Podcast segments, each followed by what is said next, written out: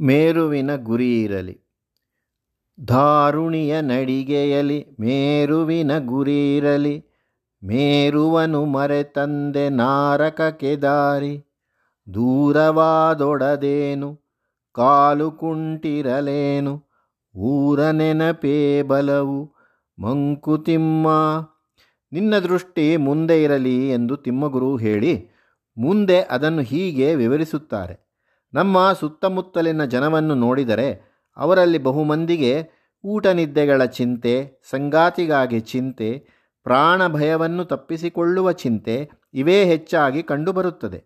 ಇಂಥ ಚಿಂತೆಗಳು ಎಲ್ಲ ಪ್ರಾಣಿಗಳಿಗೂ ಉಂಟಾದುವೆ. ಅಂಥ ಚಿಂತೆಗಳು ಸ್ವಭಾವದಿಂದಲೇ ಉಂಟಾಗತಕ್ಕವು. ಮನುಷ್ಯನ ಪಾಡು ಅಷ್ಟು ಮಾತ್ರವೇಯೋ ಅಥವಾ ಅವನು ಪಶುಪಕ್ಷಿ ಕ್ರಿಮಿಕೀಟಗಳಿಗಿಂತ ಯಾವ ವಿಷಯದಲ್ಲಾದರೂ ಹೆಚ್ಚಾದವನೋ? ಅವನ ಪಾಲಿಗೆ ಅನ್ನ ವಸತಿಗಳಿಗಿಂತ ಮೇಲಾದ ಗುರಿ ಏನಾದರೂ ಉಂಟೋ, ಉಂಟು ಎನ್ನುತ್ತಾರೆ ದಾಸರು. ಉನ್ನತದ ನೆಲೆಯಾದಿ ಕೇಶವನ ಧ್ಯಾನವನ್ನು ಮನಮುಟ್ಟಿ ಮಾಡುವುದು ಮುಕ್ತಿಗಾಗಿ, ಭಕ್ತಿಗಾಗಿ, ದೈವ ತೃಪ್ತಿಗಾಗಿ, ಆತ್ಮಶಕ್ತಿಗಾಗಿ, ಆನಂದಕ್ಕಾಗಿ.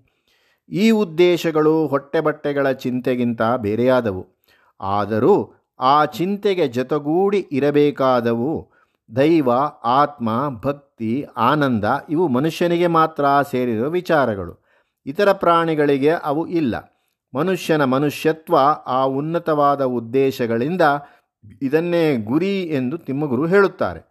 ಗುರಿ ಎಂದರೆ ಒಳ್ಳೆಯದರ ಒಂದು ರೂಪ. ನಾನು ನನ್ನದು ಎಂಬುದನ್ನು ಮರೆತು ಸಾಧಿಸಬೇಕಾಗಿರುವ ಒಂದು ವಿಚಾರ. ಭೂಮಿಯ ಮೇಲೆ ಜೀವಿಸಿರುವಾಗ ಜೀವನದ ಜಂಜಾಟದಲ್ಲಿ ತೊಡಗಿರುವಾಗ ಆ ಒಂದು ದೊಡ್ಡ ಉದ್ದೇಶವನ್ನು ಮರೆಯತಕ್ಕದ್ದಲ್ಲ. ಯಾರಿಗೆ ಅಂಥ ದೊಡ್ಡ ಉದ್ದೇಶವಿಲ್ಲವೋ ಅಂಥವನಿಗೆ ಜೀವನ ಒಂದು ಹೊರೆಯಾಗುತ್ತದೆ, ಜೀವನವೇ ನರಕವಾಗಿ ಬಿಡುತ್ತದೆ. ಗುರಿಗಳಲ್ಲೆಲ್ಲ ಶ್ರೇಷ್ಠವಾದ ಗುರಿ ಎಂದರೆ ಬ್ರಹ್ಮವಸ್ತುವಿನ ಅನುಭವ. ಅದೇ ನಮ್ಮ ಊರು. ಅದರ ನೆನಪು ನಮಗೆ ಯಾವಾಗಲೂ ಇರಬೇಕು. ಊರು, ಸ್ವಂತ ಊರು ದೂರವಾಗಿದ್ದರೇನು? ಕಾಲು ಕುಂಟಾಗಿದ್ದರೇನು? ಮನುಷ್ಯ ತನ್ನ ಊರನ್ನು ಜ್ಞಾಪಿಸಿಕೊಂಡು ಅಲ್ಲಿಗೆ ಹೋಗಲು ಪ್ರಯತ್ನಿಸುವುದಿಲ್ಲವೇನು? ಹಾಗೆಯೇ ಬ್ರಹ್ಮಪುರಿ ನಮಗೆ ದೂರವಾಗಿದ್ದರೂ ಅದನ್ನು ನಾವು ಮರೆಯತಕ್ಕದ್ದಲ್ಲ. ಅದನ್ನು ನೆನೆಸಿಕೊಂಡು ಜೀವನ ನಡೆಸಿದಾಗ ಜೀವನ ಭಾರವಾಗುವುದಿಲ್ಲ. ಜೀವನಕ್ಕೆ ಒಂದು ಕೃತಕೃತ್ಯತೆ ಅದರಿಂದ ದೊರಕುತ್ತದೆ. ಮೇರು ಪರ್ವತ ಕಿಹವು ನೂರೆಂಟು ಶಿಖರಗಳು. ದಾರಿ ನೂರಿರಬಹುದು, ನಿಲುವು ಕಡೆ ನೂರು. ಸಾರು ಯಾತ್ರಿಕರಿಗೆಲ್ಲ ಕೆಳೆಯಾಗಿರುತ್ತೆ. ಮೇರು ಸಂಸ್ಕೃತಿಯೇ ಬಲ ಮಂಕುತಿಮ್ಮ ಬ್ರಹ್ಮಪುರಿಯೇ ಗುರಿ ಎಂದು ತಿಮ್ಮಗುರು ಹೇಳಿದರು. ಆದರೆ ಆ ಬ್ರಹ್ಮಪುರಿಯನ್ನು ತಲುಪಲು ಎಲ್ಲರಿಗೂ ಸಾಮರ್ಥ್ಯವಿರುವುದಿಲ್ಲ. ಅದಕ್ಕೆ ತಾಳ್ಮೆ, ಸಂತತ ಕೃಷಿ ಬೇಕು. ಆದ್ದರಿಂದ ಎಲ್ಲರಿಗೂ ಒಂದೇ ಗುರಿ, ಒಂದೇ ದಾರಿ ಎಂದು ಆಗಲಾರದು. ಆದ್ದರಿಂದಲೇ ತಿಮ್ಮಗುರು ಹೇಳುತ್ತಾರೆ, ಮೇರು ಪರ್ವತಕ್ಕಿಹುದು ನೂರೆಂಟು ಶಿಖರಗಳು. ಆದ್ದರಿಂದ ನಮ್ಮ ಸ್ವಭಾವ, ನಮ್ಮ ಸಂದರ್ಭ ಇವೆರಡನ್ನೂ ಕಂಡುಕೊಂಡು ನಮಗೆ ತಕ್ಕ ಗುರಿ ಯಾವುದು, ಅದಕ್ಕೆ ತಕ್ಕ ಯಾ, ದಾರಿ ಯಾವುದು ಎಂಬುದನ್ನು ನಾವೇ ಗೊತ್ತು ಮಾಡಿಕೊಳ್ಳಬೇಕು. ನಾನು ನಾನು ಎಂಬುದನ್ನು ಸವಯಿಸಿಕೊಳ್ಳುವ ದಾರಿ ಯಾವುದು ಎಂಬುದನ್ನು ಕಂಡುಕೊಳ್ಳಬೇಕು. ಅದಕ್ಕೆ ದಾರಿ ನೂರಾರಿರುತ್ತದೆ. ಆದ್ದರಿಂದ ಗುರಿ ಎಂಬುದು ಕ್ರಮಕ್ರಮವಾಗಿ ಬೆಳೆಯುತ್ತದೆ. ನಾವು ಮನೆಯಲ್ಲಿರುವಾಗ ಬೆಟ್ಟದ ಪಾದ ಗುರಿ, ಆ ಪಾದವನ್ನು ಮುಟ್ಟಿದ ಮೇಲೆ ಶಿಖರ ಗುರಿ, ಶಿಖರಕ್ಕೇರಿದ ಮೇಲೆ ಅಲ್ಲಿ ಕಾಣುವ ಗುಡಿಯ ಗೋಪುರ ಗುರಿ, ಗೋಪುರ ದ್ವಾರ ಸೇರಿದ ಮೇಲೆ ಗರ್ಭಗೃಹ ಗುರಿ, ಅಲ್ಲಿಗೆ ಹೋದ ಮೇಲೆ ದೇವರ ದರ್ಶನ ಗುರಿ. ಹೀಗೆ ಗುರಿ ಎಂಬುದು ಒಂದು ಗುರಿಗಳ ಸಾಲು, ಗುರಿಗಳ ಸೋಪಾನ, ಒಂದು ಮೆಟ್ಟಲನ್ನೇರಿದ ಮೇಲೆ ಅದಕ್ಕಿಂತ ಮೇಲಿನದು ನಮ್ಮನ್ನು ಕರೆಯುತ್ತದೆ. ಅದೇ ಪ್ರಗತಿ. ಇದರಲ್ಲೆಲ್ಲ ಮೊದಲ ಮೆಟ್ಟಲನ್ನು ಕಂಡುಕೊಳ್ಳುವುದು ದೊಡ್ಡದು. ಹೀಗೆ ಗುರಿಯನ್ನು ಸಾಧಿಸ ಹೊರಡುವಾಗ ಲೋಕವನ್ನು ಅಸಡ್ಡೆಯಿಂದ ನೋಡತಕ್ಕದ್ದಲ್ಲ ಎನ್ನುತ್ತಾರೆ ತಿಮ್ಮಗುರು. ನಮ್ಮ ಜೊತೆಯ ಯಾತ್ರಿಕರೊಡನೆ ನಾವು ಬೆರೆಯಬೇಕು, ಅವರ ಸುಖ ಸಂತೋಷಗಳಲ್ಲಿ ಪಾಲುಗೊಳ್ಳಬೇಕು, ಹೀಗೆ ಆಗುತ್ತದೆ ಆತ್ಮವಿಸ್ತರಣಾಭ್ಯಾಸ. ಆದರೆ ಈ ಚಿಕ್ಕ ಗುರಿಗಳನ್ನು ಸಾಧಿಸುವಾಗಲೂ ದೊಡ್ಡ ಗುರಿಯಾದ ಬ್ರಹ್ಮಪುರಿಯನ್ನು ಮರೆಯತಕ್ಕದ್ದಲ್ಲ. ಅದರ ನೆನಪೇ ನಮಗೆ ಒಂದು ಬಲ. ಅದೇ ನಮ್ಮ ಸಾಧನೆಗೆ ಶಕ್ತಿಯನ್ನು ಒದಗಿಸುತ್ತದೆ. ಧನ್ಯ ಹೊಲೆಯರ ನಂದ. ಹಿಡಿದುದವನನು ಕನಸು. ಸ್ವರ್ಣಸಭೆಯ ಶೈವ ತಾಂಡವದ ಕನಸು. ಅನ್ಯ ಚಿಂತೆಗಳನದು. ಬಿಡಿಸುತ್ತವನಾತ್ಮವನು ಚಿನ್ಮಯಕ್ಕೆ ಸೇರಿಸಿತು ಮಂಕುತಿಮ್ಮ. ಇನ್ನು ಮುಂದೆ ಧಾರುಣಿಯ ನಡಿಗೆಯಲ್ಲಿ ಮೇರುವನ್ನು ಜ್ಞಾಪಿಸಿಕೊಂಡು ಜೀವನ ನಡೆಸಿದ ಮಹಾಪುರುಷರನ್ನು ಕುರಿತು ತಿಮ್ಮಗುರು ವಿವರಿಸಿದ್ದಾರೆ. ಅದರಲ್ಲಿ ಮೊದಲನೆಯ ವೃತ್ತಾಂತ, ಕೀಳು ಜಾತಿಯವನೆನಿಸಿಕೊಂಡ ಪರಮಭಕ್ತನಾದ ನಂದನದು.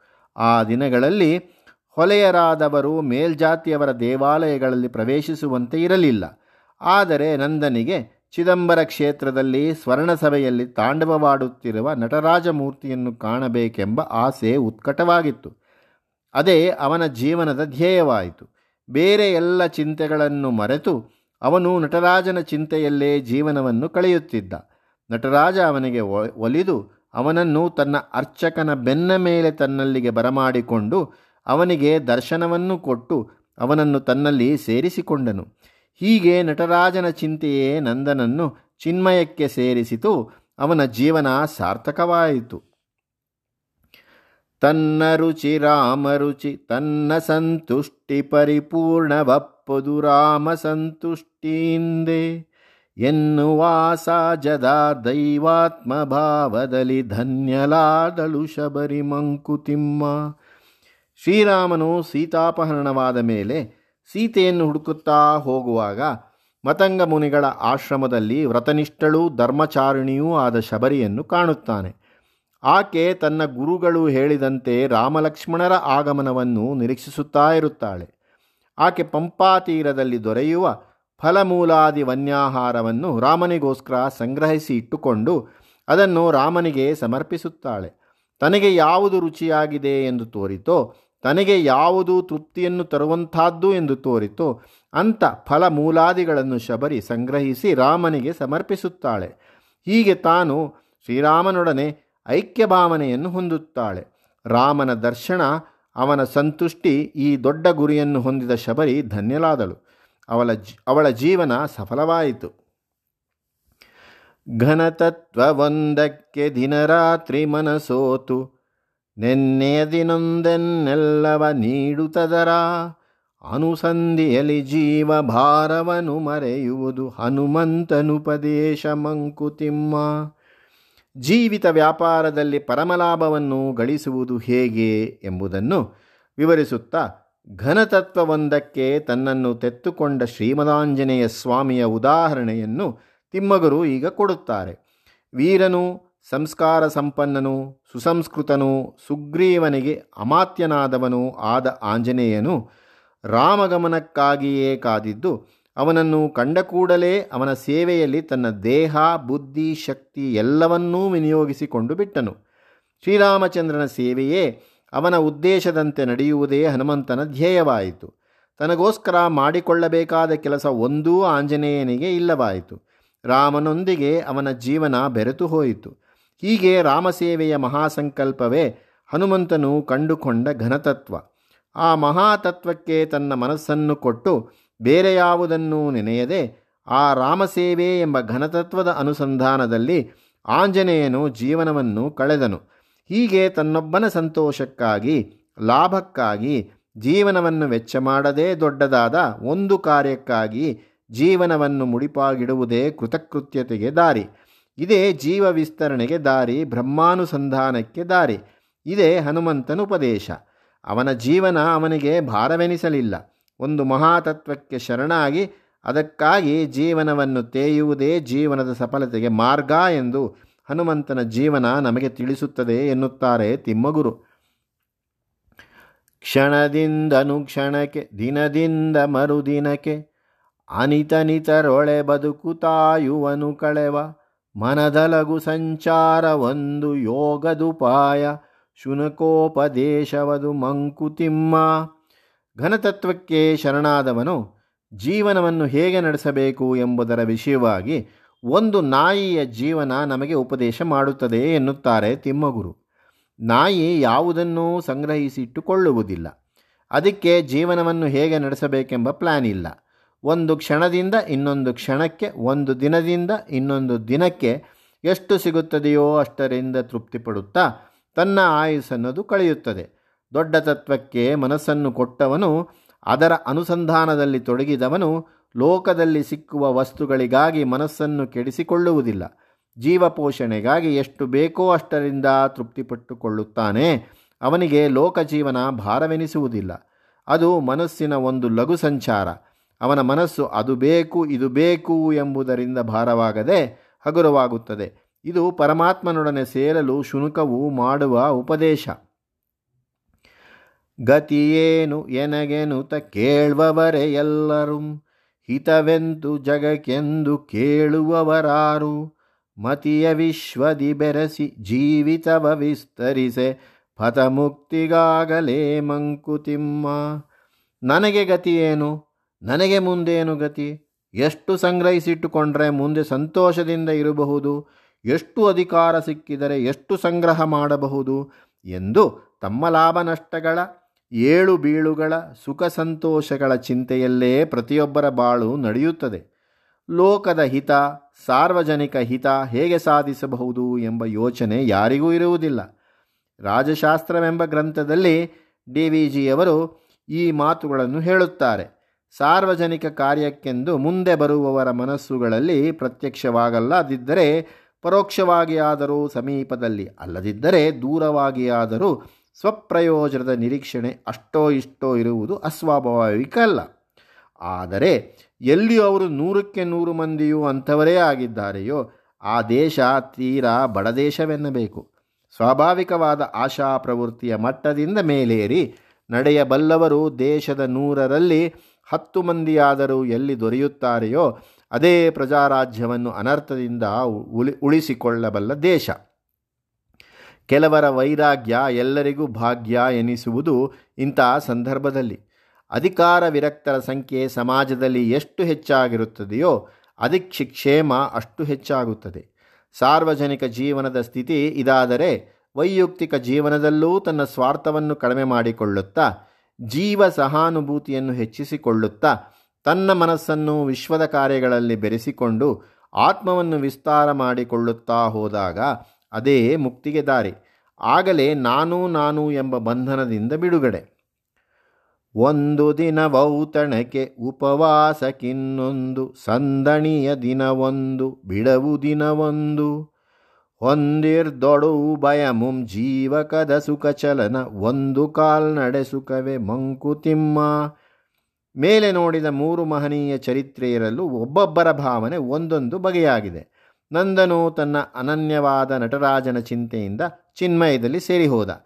ಶಬರಿಯಾದರೋ ತನ್ನ ರುಚಿ ರಾಮರುಚಿ ಎಂದು ತಿಳಿದು ಅವನ ಸಂತುಷ್ಟಿಯಿಂದ ಧನ್ಯಳಾದಳು. ಹನುಮಂತನಾದರೋ ರಾಮಸೇವೆಯಲ್ಲಿ ತನ್ನ ಜೀವನವನ್ನು ಕಳೆದ. ಹೀಗೆ ಒಬ್ಬೊಬ್ಬರೂ ಒಂದೊಂದು ರೀತಿಯಲ್ಲಿ ಧನ್ಯತೆಯನ್ನು ಪಡೆದರು. ಹಾಗೆ ಒಂದೊಂದು ಜೀವಕ್ಕೆ ಒಂದೊಂದು ದಾರಿ. ಜೀವನದಲ್ಲಿ ಒಂದು ದಿನ ಔತಣವು ಸಿಕ್ಕಿದರೆ ಇನ್ನೊಂದು ದಿನ ಉಪವಾಸಕ್ಕೆ ಮೀಸಲಾಗುತ್ತದೆ.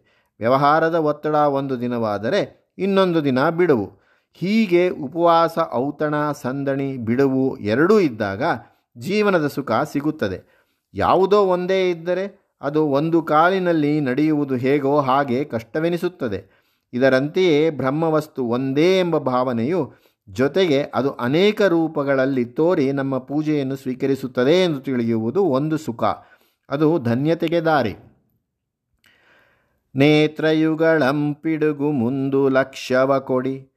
ಹಸ್ತಯುಗ ಸಾಧಿಪುದು ಮನಧರ್ತವಂಧನ್ ದ್ವೈತದಿಂದ ದ್ವೈತವದ್ವೈತದೊಳ್ದ್ವೈತ ಚೈತನ್ಯ ಲೀಲೆಯಿದು ಮಂಕುತಿಮ್ಮ. ನಮಗೆ ಎರಡು ಕಣ್ಣುಗಳಿದ್ದರೂ ಅವು ಎರಡು ಚಿತ್ರಗಳನ್ನು ತೋರಿಸುವುದಿಲ್ಲ. ಅದರ ಲಕ್ಷ್ಯವಾದ ಯಾವುದೋ ಒಂದು ನೋಟವನ್ನು ನಮ್ಮ ಅರಿವಿಗೆ ತರುತ್ತದೆ. ನಮ್ಮ ಕೈಗಳು ಎರಡಿದ್ದರೂ ನಮ್ಮ ಮನಸ್ಸಿನಲ್ಲಿ ಉದ್ದೇಶಿಸಿದ ಕಾರ್ಯವನ್ನು ಅವೆರಡು ಸೇರಿ ಮಾಡುತ್ತವೆ. ಹೀಗೆ ಎರಡು ಕಣ್ಣುಗಳು, ಎರಡು ಕೈಗಳು ದ್ವೈತ. ಆದರೆ ಅವು ಸಾಧಿಸುವ ಗುರಿ ಒಂದೇ. ಹೀಗೆ ದ್ವೈತದಲ್ಲಿ ಅದ್ವೈತ ಕಾಣುತ್ತದೆ. ಗುರಿ ಒಂದೇ ಆದರೂ ಅದನ್ನು ಸಾಧಿಸಬೇಕಾದ ಉಪಕರಣಗಳು ಎರಡು. ಹೀಗೆ ಅದ್ವೈತಕ್ಕೆ ದ್ವೈತ ಸಾಧನವಾಗುತ್ತದೆ. ಇದೇ ಬ್ರಹ್ಮವಸ್ತುವಿನ ಲೀಲೆ. ನೀರದಿ ಬ್ರಹ್ಮ, ನೀರ್ಗಲ್ ಜೀವವೆನತೊಂದು ಕ್ಷೀರವದು ಘೃತವಿದದರೊಳಗೆನ್ನ ತೊಂದು, ಕೀರು ಪರಮಾನ್ನವದು ದ್ರಾಕ್ಷಿ ಇದೆನು ತೊಂದು, ಮೂರಿಂತು ಮತವಿವರ ಮಂಕುತಿಮ್ಮ. ಜೀವ ಪರಮಾತ್ಮರ ಸಂಬಂಧವನ್ನು ಕುರಿತು ಅನೇಕ ಅಭಿಪ್ರಾಯಗಳಿವೆ. ಅದನ್ನು ಮೂರು ಬಗೆಯ ಉದಾಹರಣೆಯಿಂದ ತಿಮ್ಮಗುರು ಇಲ್ಲಿ ವಿವರಿಸುತ್ತಾರೆ. ಒಂದು, ಅಭಿಪ್ರಾಯ ಸಮುದ್ರವೇ ಬ್ರಹ್ಮ. ಅದರಲ್ಲಿ ತೇಲುತ್ತಿರುವ ನೀರ್ಗಲ್ಲು, ಐಸ್ಬರ್ಗ್, ಜೀವ. ಇಲ್ಲಿ ಎರಡೂ ನೀರೇ ಆದರೂ ರೂಪಭೇದದಿಂದ ಬೇರೆಯಾಗಿ ಕಾಣುತ್ತದೆ. ಎರಡನೆಯ ಅಭಿಪ್ರಾಯ, ಬ್ರಹ್ಮ ಹಾಲು, ಅದರೊಳ ಅದರೊಳಗೆಯ ಇರುವ ತುಪ್ಪ ಜೀವ. ಮೂರನೆಯ ಅಭಿಪ್ರಾಯ ಕೀರು, ಪರಮಾಣುಗಳ ಪರಬ್ರಹ್ಮ, ಅದರಲ್ಲಿರುವ ದ್ರಾಕ್ಷಿ ಜೀವ. ಹೀಗೆ ಮೂರು ಮತಗಳು ಜೀವ, ಬ್ರಹ್ಮ ಸಂಬಂಧವನ್ನು ಅಂದರೆ ಐಕ್ಯವನ್ನು, ಸ್ವಲ್ಪ ಭೇದವನ್ನು ಪೂರ್ಣ ಭೇದವನ್ನು ತೋರಿಸಿ ಕೊಡುವುದಾಗಿವೆ.